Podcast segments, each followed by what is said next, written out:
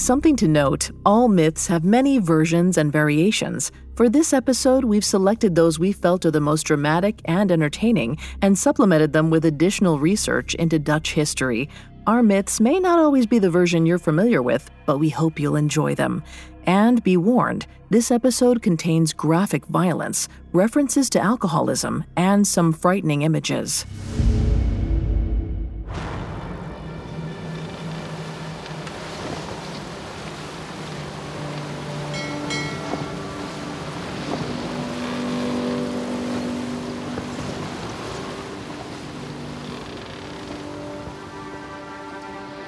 Ship's log The Flying Dutchman.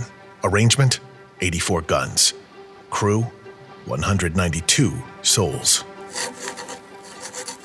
October 20th, 1641. Favorable winds holding a south southeast course. Dropping anchor at Six Bells to exchange cargo with the escort ship Daventer. Seas calm. Likely the last we'll see before the Cape of Good Hope.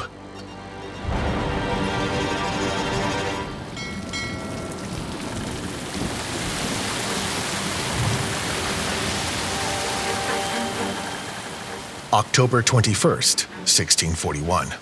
7 o'clock. We're nearing the Cape, winds blowing fresh, waves rough. Sailing master advises Captain Vanderdecken against holding course.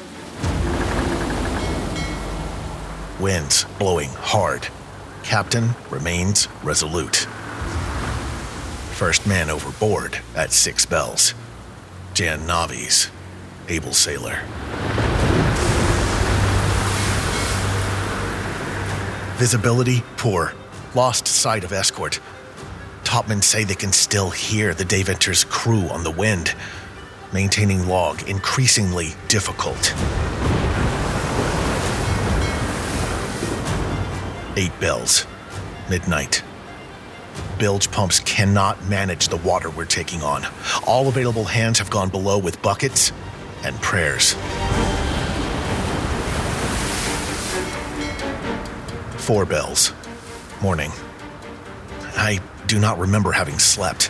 Every step, seawater sloshes in my boots. One of the topmen fell to the deck an hour ago, dead, instantly. Body and brains washed away by the storm. No time for mourning. Captain stands at the helm, undeterred by the weather. Saw Jan Navies on deck today. Man drowned hours ago, but there he stood, fastening his lifeline. Lack of sleep must be affecting my wits. New entry. Date unknown. Unable to see sun nor moon. Bells have stopped ringing.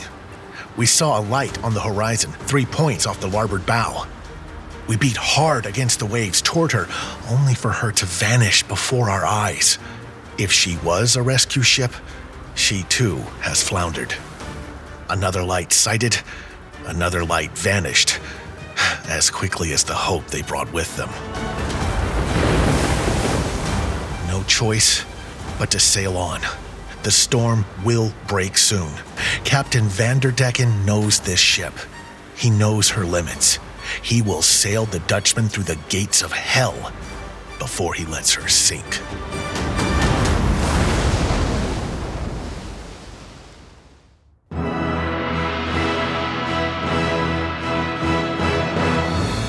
Welcome to Mythology, a Spotify original from Parcast.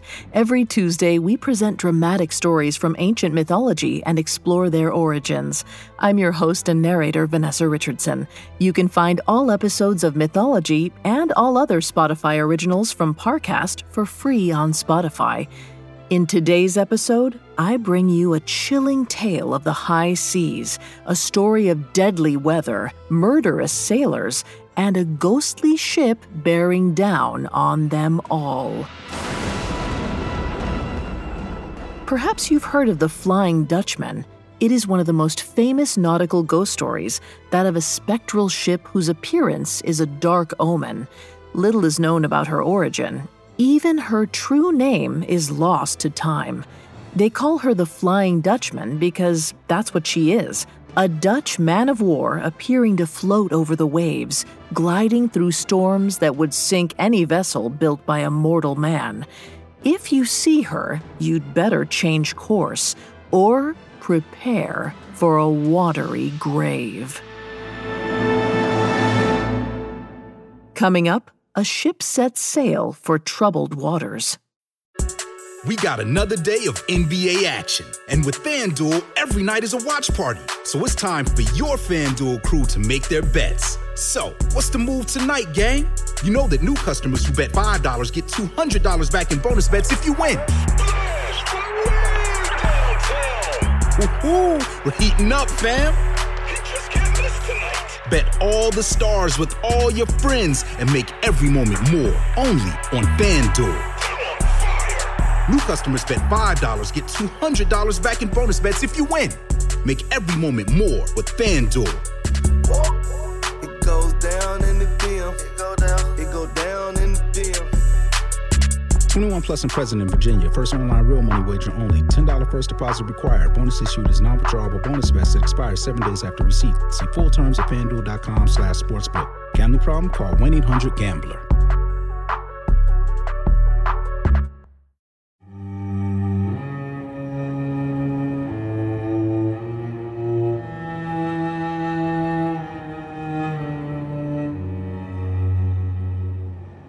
See you beneath yon cloud so dark, fast gliding along a gloomy bark. Her sails are full, though the wind is still, and there blows not a breath her sails to fill. Oh, what doth that vessel of darkness bear? The silent calm of death is there, save now and again a death knell rung, and the flap of the sails with night fog hung. There lieth a wreck on the dismal shore of cold and pitiless Labrador, where under the moon upon mounts of frost, many a mariner's bones are tossed.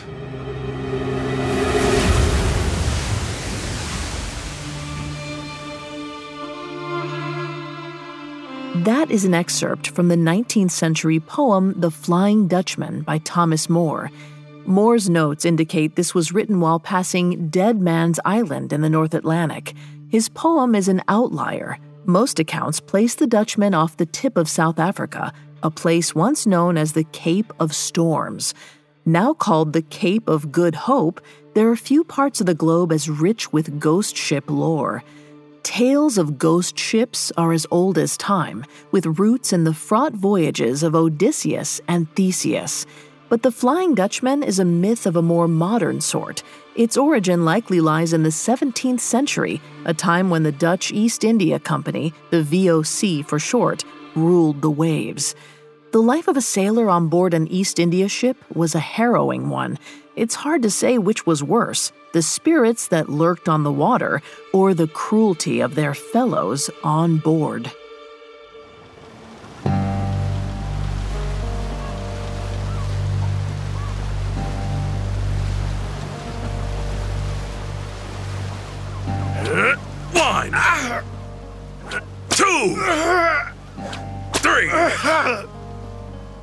If you've ever visited a seaside tavern, you've met a washed up sailor like me. Someone who'll happily tell you the tale of high seas adventure for a glass of double rum. He'll say he was a captain, feared and respected by all. But take it from me most were lowly sea dogs, topmen or caulkers. There's no one as can spin a yarn like a common sailor. I'll tell you my tale, and I'll tell it without lies or fabrication, no matter how fantastical the details. My name is Jacob Rudder. I went to sea as a young man, a carpenter's mate on board the Vandermeer. She was a merchant ship bound for Batavia in the Dutch East Indies. They called it honest work, but it wasn't honesty that gave the VOC its strength. It was the discipline meted out of the men in charge. One month into the voyage, I was reprimanded for insubordination. Three months in, I was flogged. Thirteen. Fourteen. Fifteen. Cut him down. Get up, get up. You'll get salt in your wounds if you just lay there, lad. Willem Tiedemann held out a calloused hand and lifted Jacob Rudder to his feet. Rudder swayed against his sturdy companion, back stinging like fire. Everyone had gathered on deck to watch his flogging. For the crew, it was compulsory. For the passengers, it was a way to pass the time. Captain Peter Van Essen observed from the quarterdeck. Tall and broad shouldered, with a tricorn hat shading his battle scarred face from the sun. Mr. Tiedemann, return to the helm. The master at arms will escort Mr. Rudder below decks. He'll remain in irons until his next watch. Aye, Captain. Tiedemann departed, leaving Rudder to stand on his own. Rudder stared forward defiantly, glaring at a man by Van Essen's shoulder. His target was Chief Merchant John Ackerman, a gentleman in a velvet coat with a gold chain around his neck. Rudder would have spat at Ackerman if the master at arms hadn't grabbed him first.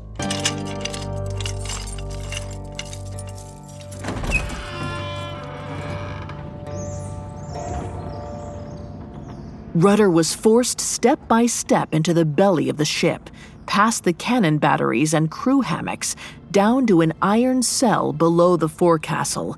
It reeked of rats and excrement.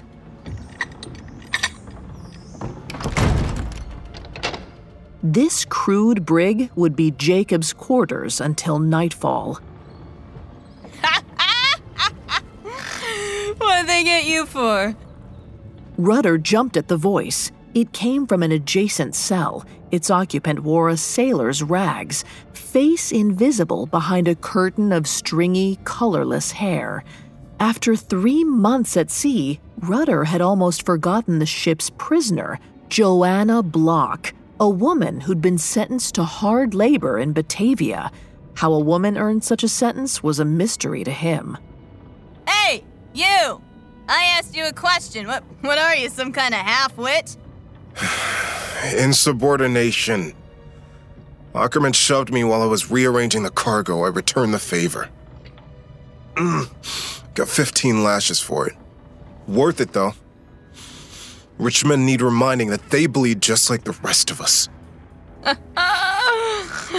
you remind me of my husband.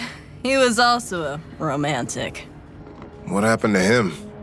What happens to every man with ideals? Betrayed by a man he loved. He paid the price for integrity, all right. Pretty penny, too.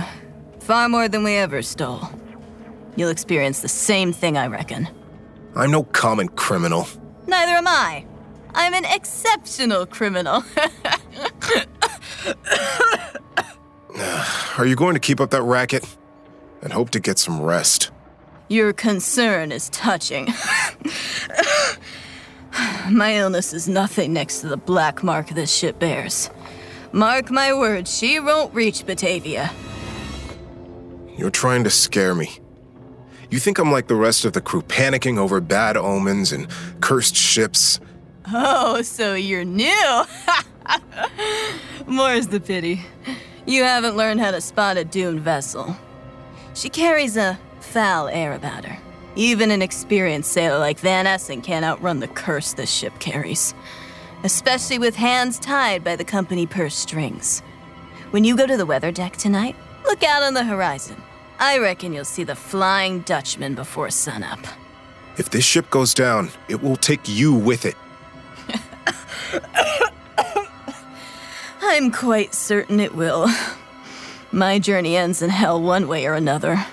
Doesn't matter if they call it Batavia or Davy Jones' locker.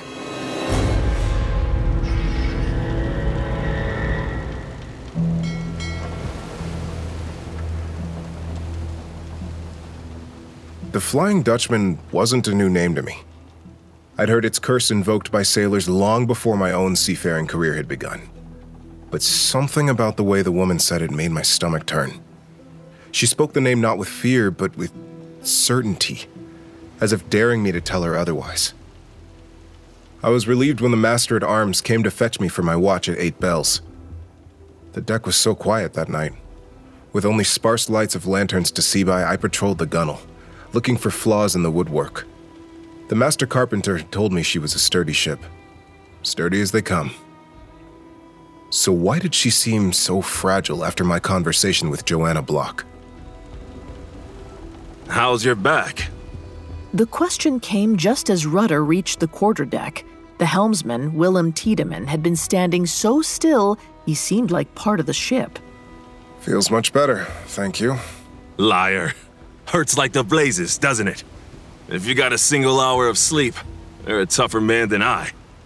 Fits and starts. Harder with that Block woman whispering in my ear all afternoon. She said the ship was doomed. Ah, don't pay her no mind. She's a mad woman, Jacob. She and her husband spent the better part of a decade robbing VOC merchants. Should have set the both of them up for life. But no. They turn up in Amsterdam, right under the company's nose. Husband is caught pinching a merchant's purse. She could have abandoned him and saved herself. Instead, she paid a visit to his cell, opened his throat before he could even stand trial. The two sailors turned back to their work at the sounds of boots on the quarterdeck. It was the captain. Trailing after him was a slender figure in an officer's uniform, a midshipman, Isaac Locke. Captain, As you were, Mr. Tiedemann. Blowing fresh tonight, isn't it? aye, sir. Wind's been with us since the Canaries. Hmm, very good. Maintain course, south southeast. Mr. Locke, the watch is yours. Sir! You there, sailor! What are you doing loitering on the quarterdeck? Checking the wood for warping, sir. Master carpenter's instruction. Looks to me like you're having a leisurely stroll. Do you think you can get away with laziness just because you've already been punished once today? No, sir. Rudder desperately wanted to cuff the midshipman round the ears. Locke couldn't have been more than 18, but he threw his weight around like a small tyrant. I'm watching you, Rudder. Men like you are a poison to discipline on board. Rudder clenched his fists and slunk off the quarterdeck without another word. Even at night, the deck was far from empty. Sailors moved about silently, working like the separate muscles of a greater being. A lithe shadow dropped from the foremast to the deck, almost on top of Rudder. It was one of the Indian sailors on board, a man named Farham Singh. Watch yourself, Dutchman. There are many dangers in the dark. Say, you're that man who got whipped earlier today, aren't you? Do you want something? I like to know what sort of men I sail with. When I first saw you, I didn't know if you'd last a week. Said I to myself, that there is a rat from the gutter. You wouldn't speak so freely if there were an officer within earshot. My friend, you seem to have mistaken what I said as an insult. I envy you. After all, rats so often survive sinking ships. Before Rudder could retort, the Lascar vanished back into the rigging. The wounds on Rudder's back prickled as if in warning. That was the second cryptic conversation he'd had today. He peered over the larboard gunwale. The master carpenter would probably have him fix some of the paint tomorrow morning. Rudder leaned back with a sigh, but when his eyes found the horizon, all thoughts of carpentry vanished.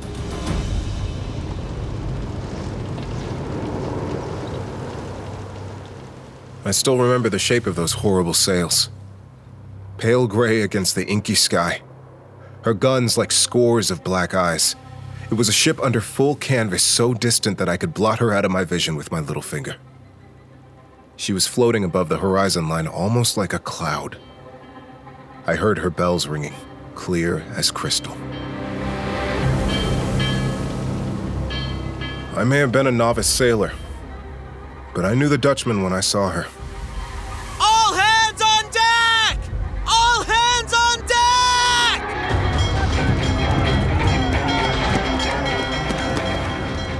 Rudder turned to see sailors and marines swarming the deck. For a moment, he thought they were reacting to the spectral ship on the horizon, only they didn't go for their spyglasses. They were looking upwards into the rigging. There was a man hanging over them. His arms were spread wide, both wrists lashed to the yardarm, allowing him to dangle freely against the rippling sails. Farham Singh climbed up to hold a lantern to the man's face. Lascar, what do you see? It's John Ackerman, sir. He's dead. Heart pounding, Rudder cast one glance back towards the horizon. The Flying Dutchman was gone.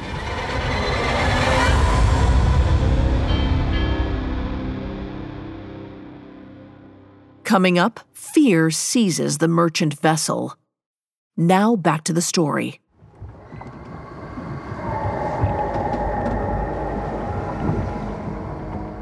Captain Peter Van Essen crouched over his desk. Before him was a field of papers, navigational charts, correspondence, the ship's logs, the manifest, all of which were relevant to the problem at hand. What happened to the chief merchant was no accident, nor was it a suicide. Ackerman's bloated face and bruised neck implied that he'd been strangled with the gold chain that he wore around his neck. There were 242 souls on board, and one of them was a murderer.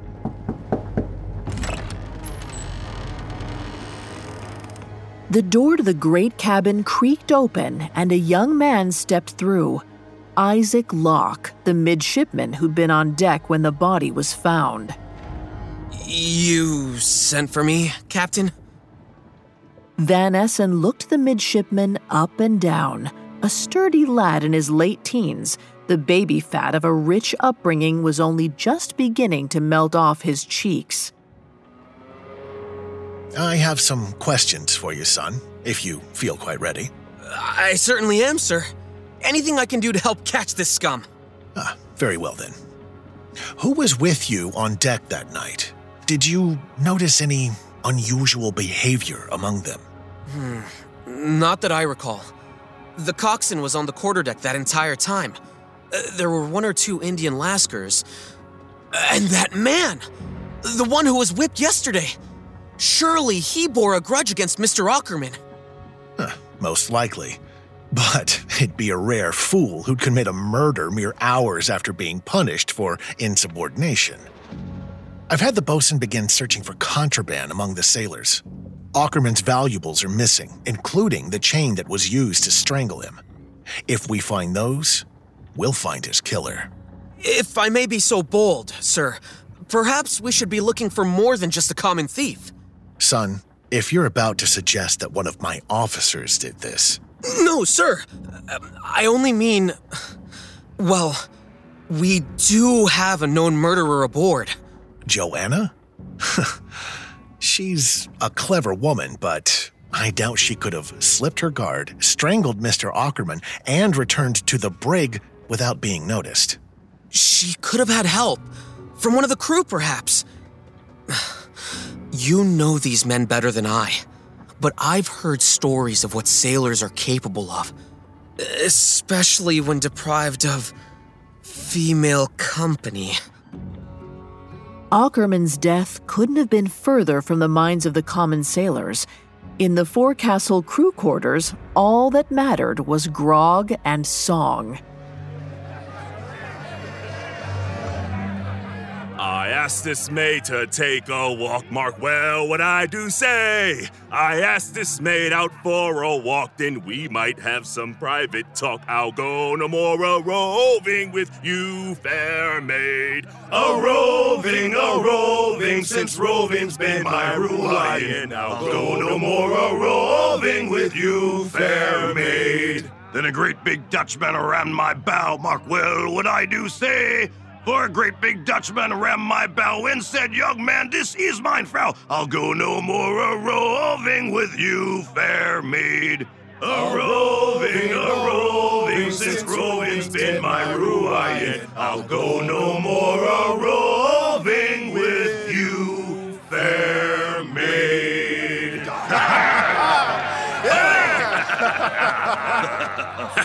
I didn't know you knew this song, Lascar. What you don't know about me could fill a library. Cheers!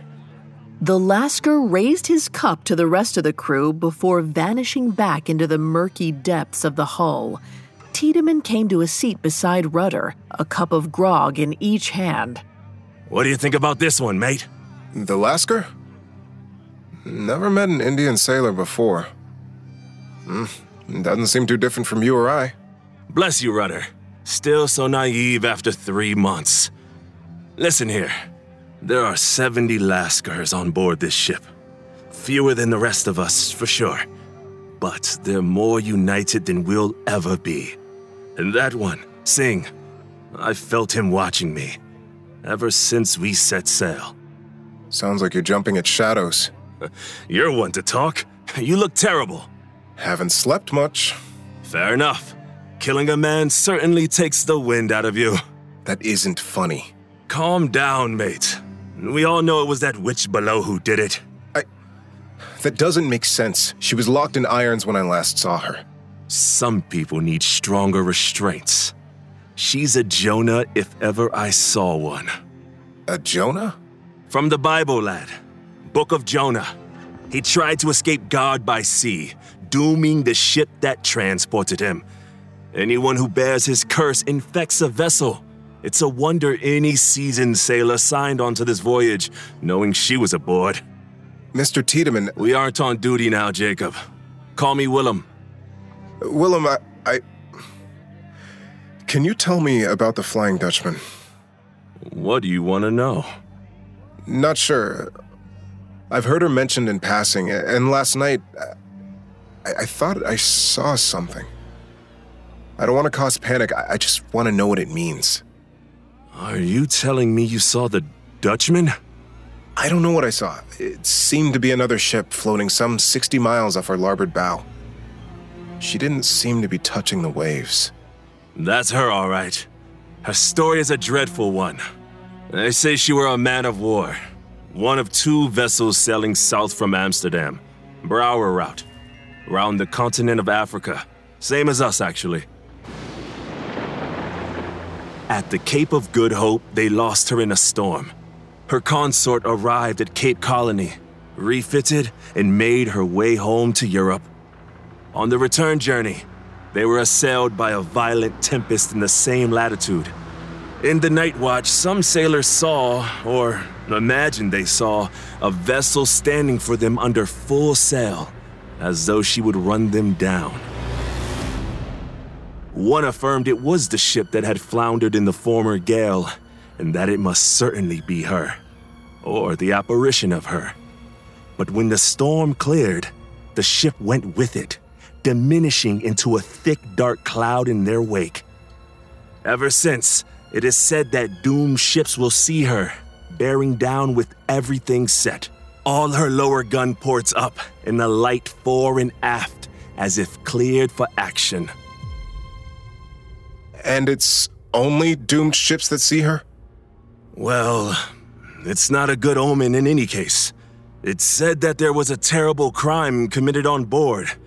Some act of piracy or murder. Whatever it was, it condemned her whole crew to remain at sea until Judgment Day. That sounds awful. For some, perhaps. But I've known sailors who would take it as a blessing. To sail forever, unbeholden to the whims of man, you'd have to love the sea more than your immortal soul.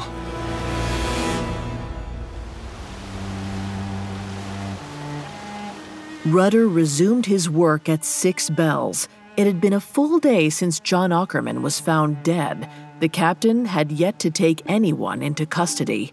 The master carpenter was indifferent to Rudder's worries, ordering him to touch up her gun ports.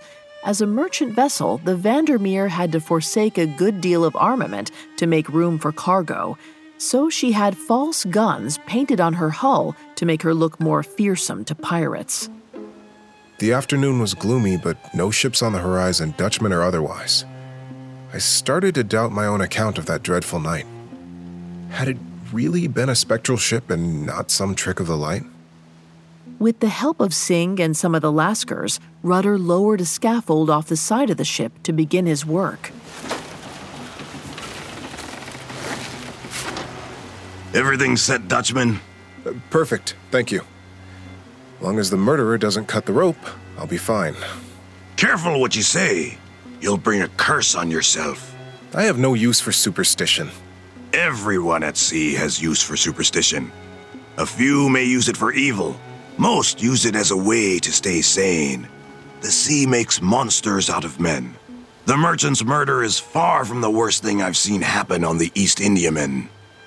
Only such fates are usually reserved for foreigners and weaker crew. To kill a company man? Foolish.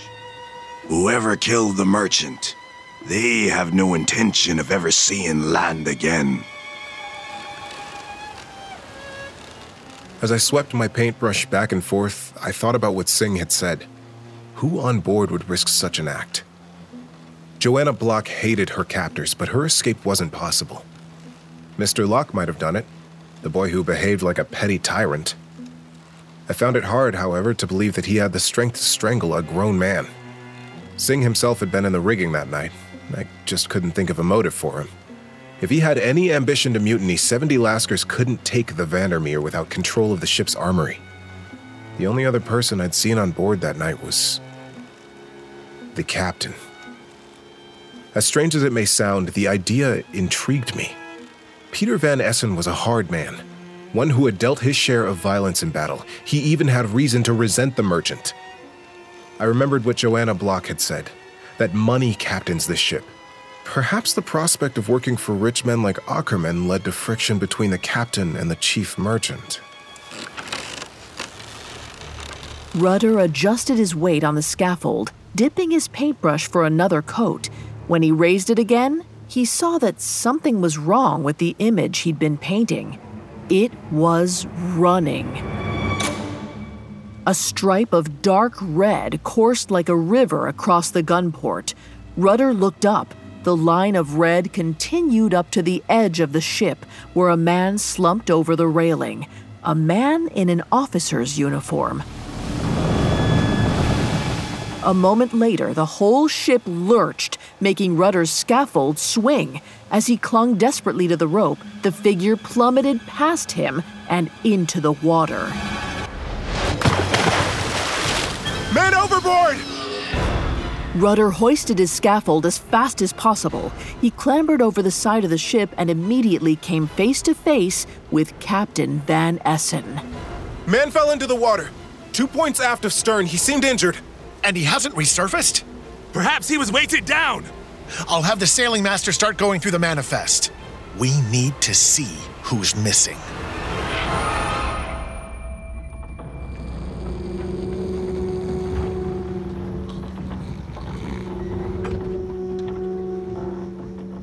There was no merriment in the forecastle that night.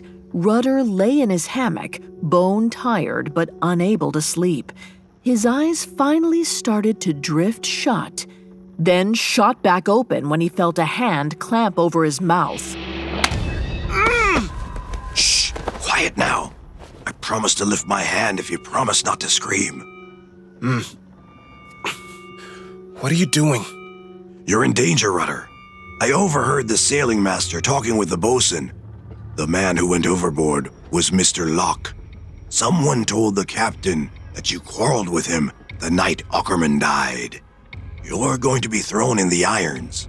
I can't run. They'll think I'm guilty for sure. You do what you like, but even at sea, a man can make himself scarce. Why are you helping me? Perhaps I like to watch a white man run. Perhaps it amuses me. Maybe I had a friend when I first went to sea. One who believed in utter obedience to the company. A man accused of murder, strapped to a supposed victim and thrown overboard. Lascars see the company for what it is. Don't fall for their promises of justice. Thank you. If you tell them I helped you, I'll throw you overboard myself. And with that, the Lascar vanished into the darkness. Rudder was up in an instant, pulling on his cap and wrapping a cloth over his face. He didn't know where he'd go or how he could hope to find the true killer now. It wasn't the ship that was damned, it was him.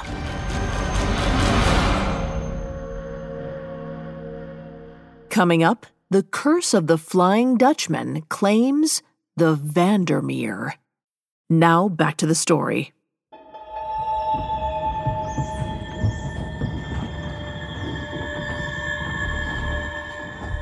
The deck of the Vandermeer was swarming with crewmen looking for me. A man they thought guilty of two murders. I had no evidence on my side, nothing but my own certainty that I was innocent. Evading them carried me deeper and deeper into the ship, until ironically, I found myself in the brig. There were no guards around Joanna Block, not when they were looking for me above decks.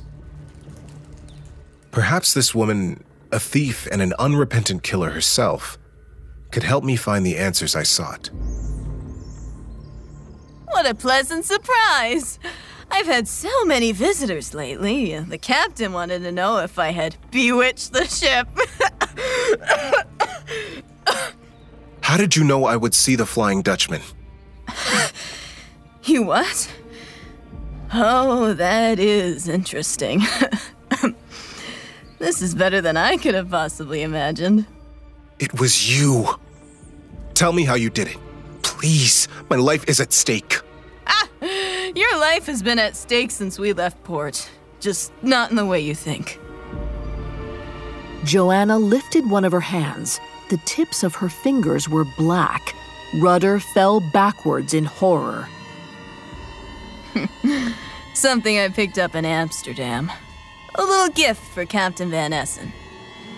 The idea came to me when I heard an old seafaring story in prison. You see, the Flying Dutchman wasn't just a ship that held a murderer or a thief, it carried plague as well. Even before she came to Cape, she'd been rejected by every seaport on the way. She was doomed before the storm sank her. the thought of Van Essen trapped aboard his ship the same way forever, that was the only thing that kept me alive. So, no, I'm not the murderer you seek. I'm another curse entirely.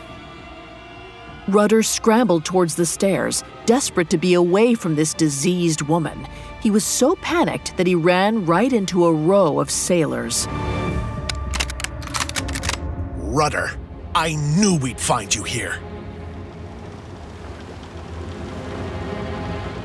There was only one punishment for murder aboard an East Indiaman.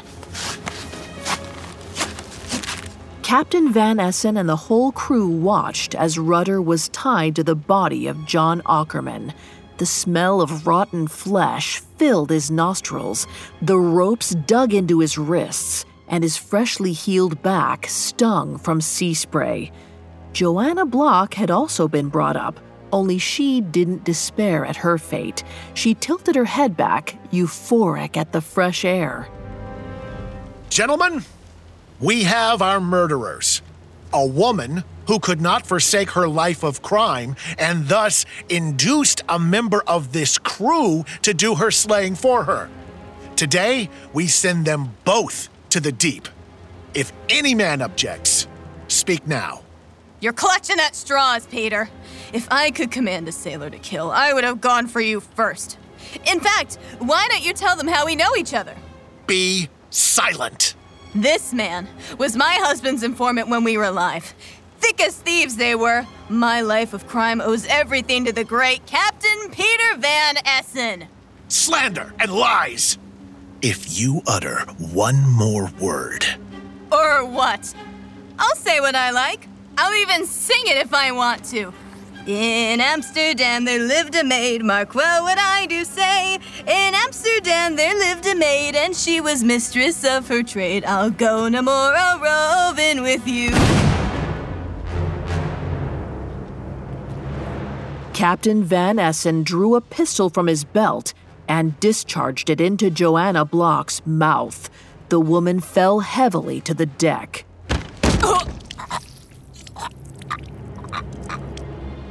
But she did not lie still. She writhed, blood pooling in her hands. The lead ball had passed through both her cheeks. Luck had saved her from an instantaneous death. Whether it was good luck or bad, Rudder could not say.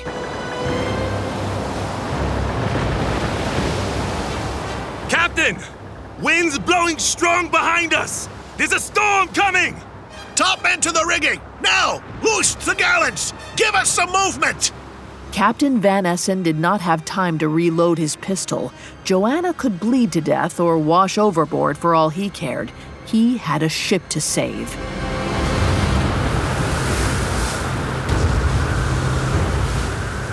It sounds like madness now, but the squall came in an instant, faster than I thought possible.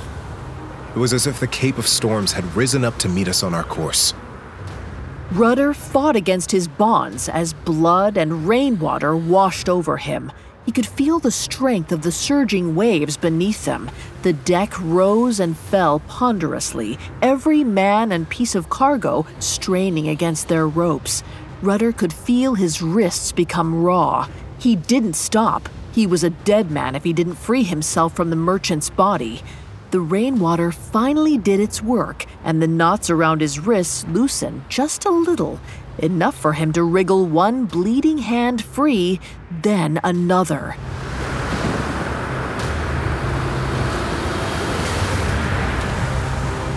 Rudder caught Singh's arm as the Lascar ran past. Many places to hide on a ship? You were trying to get me captured! You would have done the same in my place. If not you, they would have found a way to blame the foreign sailors next. I couldn't have that happen. Curse the lot of you! You have nowhere to run, Rudder. If you want freedom, I suggest you swim. Singh pushed Rudder aside and ran towards the quarterdeck. It was then that Rudder saw the aft boom swing wildly with the wind. The ship swayed and rolled. The oncoming waves threatened to tip her over. Tiedemann had let go of the helm.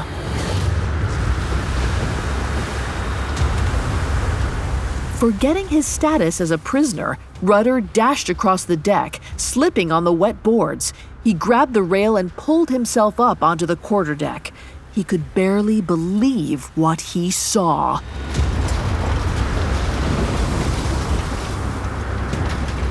Captain Van Essen had grabbed a hold of the helm and was struggling to turn it against the tide. Willem Tiedemann ignored him, peering out across the waves. Get back to your station, coxswain! Now! Do you see her, sir? Two points aft, bearing down with all her might. She's a beauty! A shadow took shape from the fog on their stern and gaining. Board by board, the Flying Dutchman materialized before them. A strange red glow painted her bow against the blue gray haze of the storm. Beat to quarters! There's no fighting her, Captain! Come, Dutchman! Come and take your prize! Get a hold of yourself, Mr. Tiedemann! Now's no time for hysterics! But there was no reaching Tiedemann now. He held his arms out to the sea in supplication. That was when Rudder saw something glittering in his hands John Ackerman's necklace. It didn't make sense. Why did Tiedemann have the merchant's necklace? Why was he holding it into the storm like that? Singh seized the coxswain around the waist, trying to pull him back to the helm. Tiedemann threw him off, drawing a dagger from his boot. Ah, stay back, Lascar, or I'll send you to Davy Jones myself! I clung to the mizzen, unable to do anything but behold the strange tableau on the quarterdeck. Captain Van Essen holding fast to the helm, wind and rain tearing at his uniform. Beside him, two sailors wrestling over a dagger. And above them all, the man of war looming even closer, her horrible bells sounding even through the sheets of rain and thunder. This image lasted for a few brief seconds, but it will remain imprinted in my mind forever.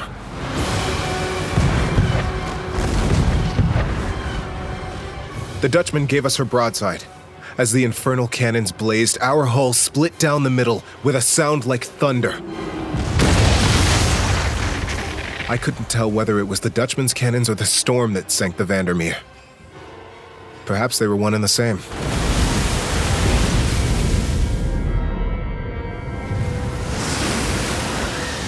The waves were eager to claim the broken hull. Main, mizzen, and foremast crumpled in on each other like twigs. Rudder was lucky he had no lifeline around his waist, or he would have been dragged to the very bottom with all the rest. He scrambled against the waves, hands finding a plank of wood trailing a few ropes. Was it the scaffold he'd been sitting on mere days ago, painting the side of the ship, or just some piece of timber?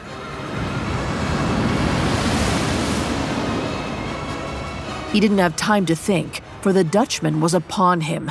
It rose in front of him in the fog, a gloomy mass greater than any sea beast he'd ever seen. Unable to steer, he squeezed his eyes shut, waiting for the impact.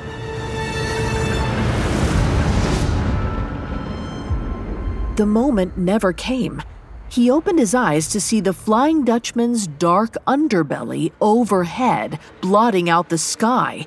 The barnacles fastened to her keel were bleached white, staring at him like eye sockets. It passed over him inch by agonizing inch, so close to the water that if Rudder had stood upon this plank, he might have been able to touch it.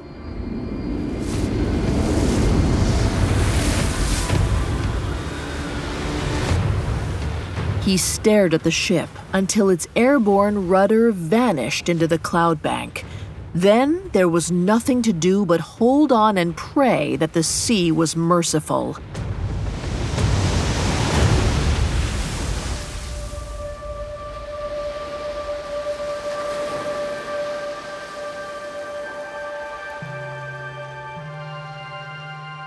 By the grace of God, I survived.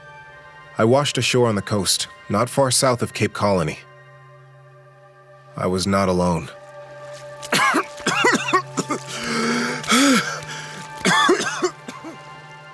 Only a few fragments of the Vandermeer made it to shore. Rudder saw the pieces of a hull he painted, boards he'd trod a hundred times, and a man crushed beneath a mast, broken and coughing blood. Tiedemann! Rudder! Seems like you're just as cursed as I. What were you doing, Tiedemann? Why did you abandon the helm? You doomed us all! I. I wanted to save us. I heard at ports that the Vandermeer was taking a prisoner to Batavia. A woman. A Jonah. I knew nothing of a history with Van Essen. I only knew her presence marked the Vandermeer for doom, making it perfect for my plan. To sail the same route the Dutchman had, under near identical conditions. You're a madman. No, I'm a sailor. I'm not a money man like Ackerman, or a warrior like Van Essen. Men like them corrupt the sea. The only pure sailors left are ones who love the sea more than all the riches of. of. of the world. Those who don't sail for kings or men with fat purses, but because it's what they are. We could have been free. Free to sail the seas forever. All that required was the perfect ship and a few sacrifices. I did not know what to say to him. Even in light of his confession, I could not forget the man who had shown me kindness on board. I sat beside him as he took his final breaths, watching the tide. When my companion breathed no more, I stood and began walking inland. Perhaps Tiedemann's curse worked in the end, and the Vandermeer now sails beside the Dutchman upon a spectral tide. I have no interest in ever finding out. I'll stay on land for the rest of my life. All my nightmares are at sea.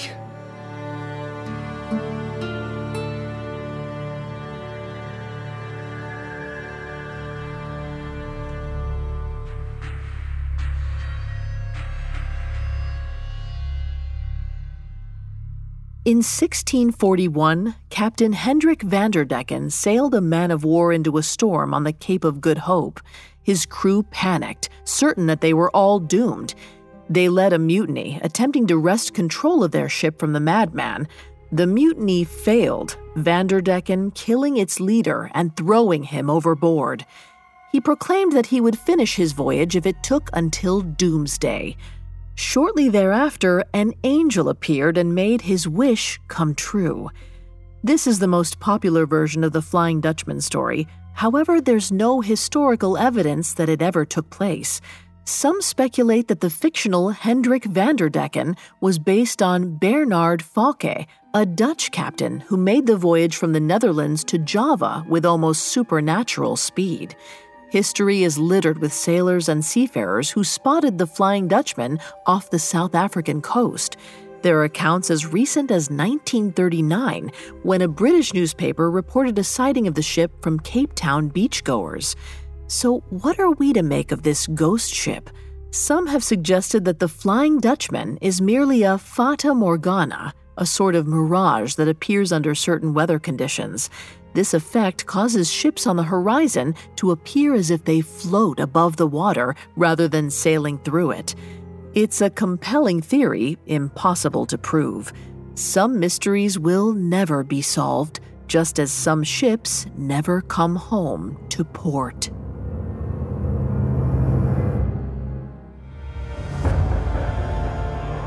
Yon shadowy bark hath been to that wreck and the dim blue fire that lights her deck doth play on as pale and livid a crew as ever yet drank the churchyard dew. To Dead Man's Isle, in the eye of the blast, to Dead Man's Isle she speeds her fast. By skeleton shapes her sails are furled, and the hand that steers is not of this world. Oh, hurry thee on, oh, hurry thee on, thou terrible bark, ere the night be gone. Nor let morning look on so foul a sight as would blanch forever her rosy light.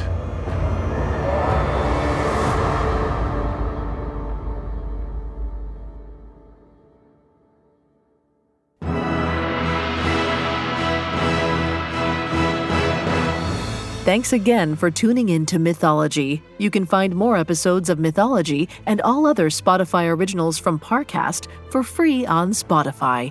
We'll be back next week with another epic story. Mythology is a Spotify original from Parcast. Executive producers include Max and Ron Cutler. Sound design by Brian Golub, with production assistance by Ron Shapiro, Nick Johnson, Trent Williamson, and Carly Madden.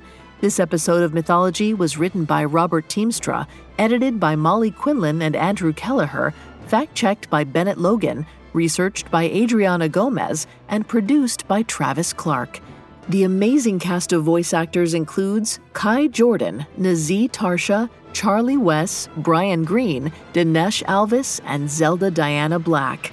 I'm Vanessa Richardson.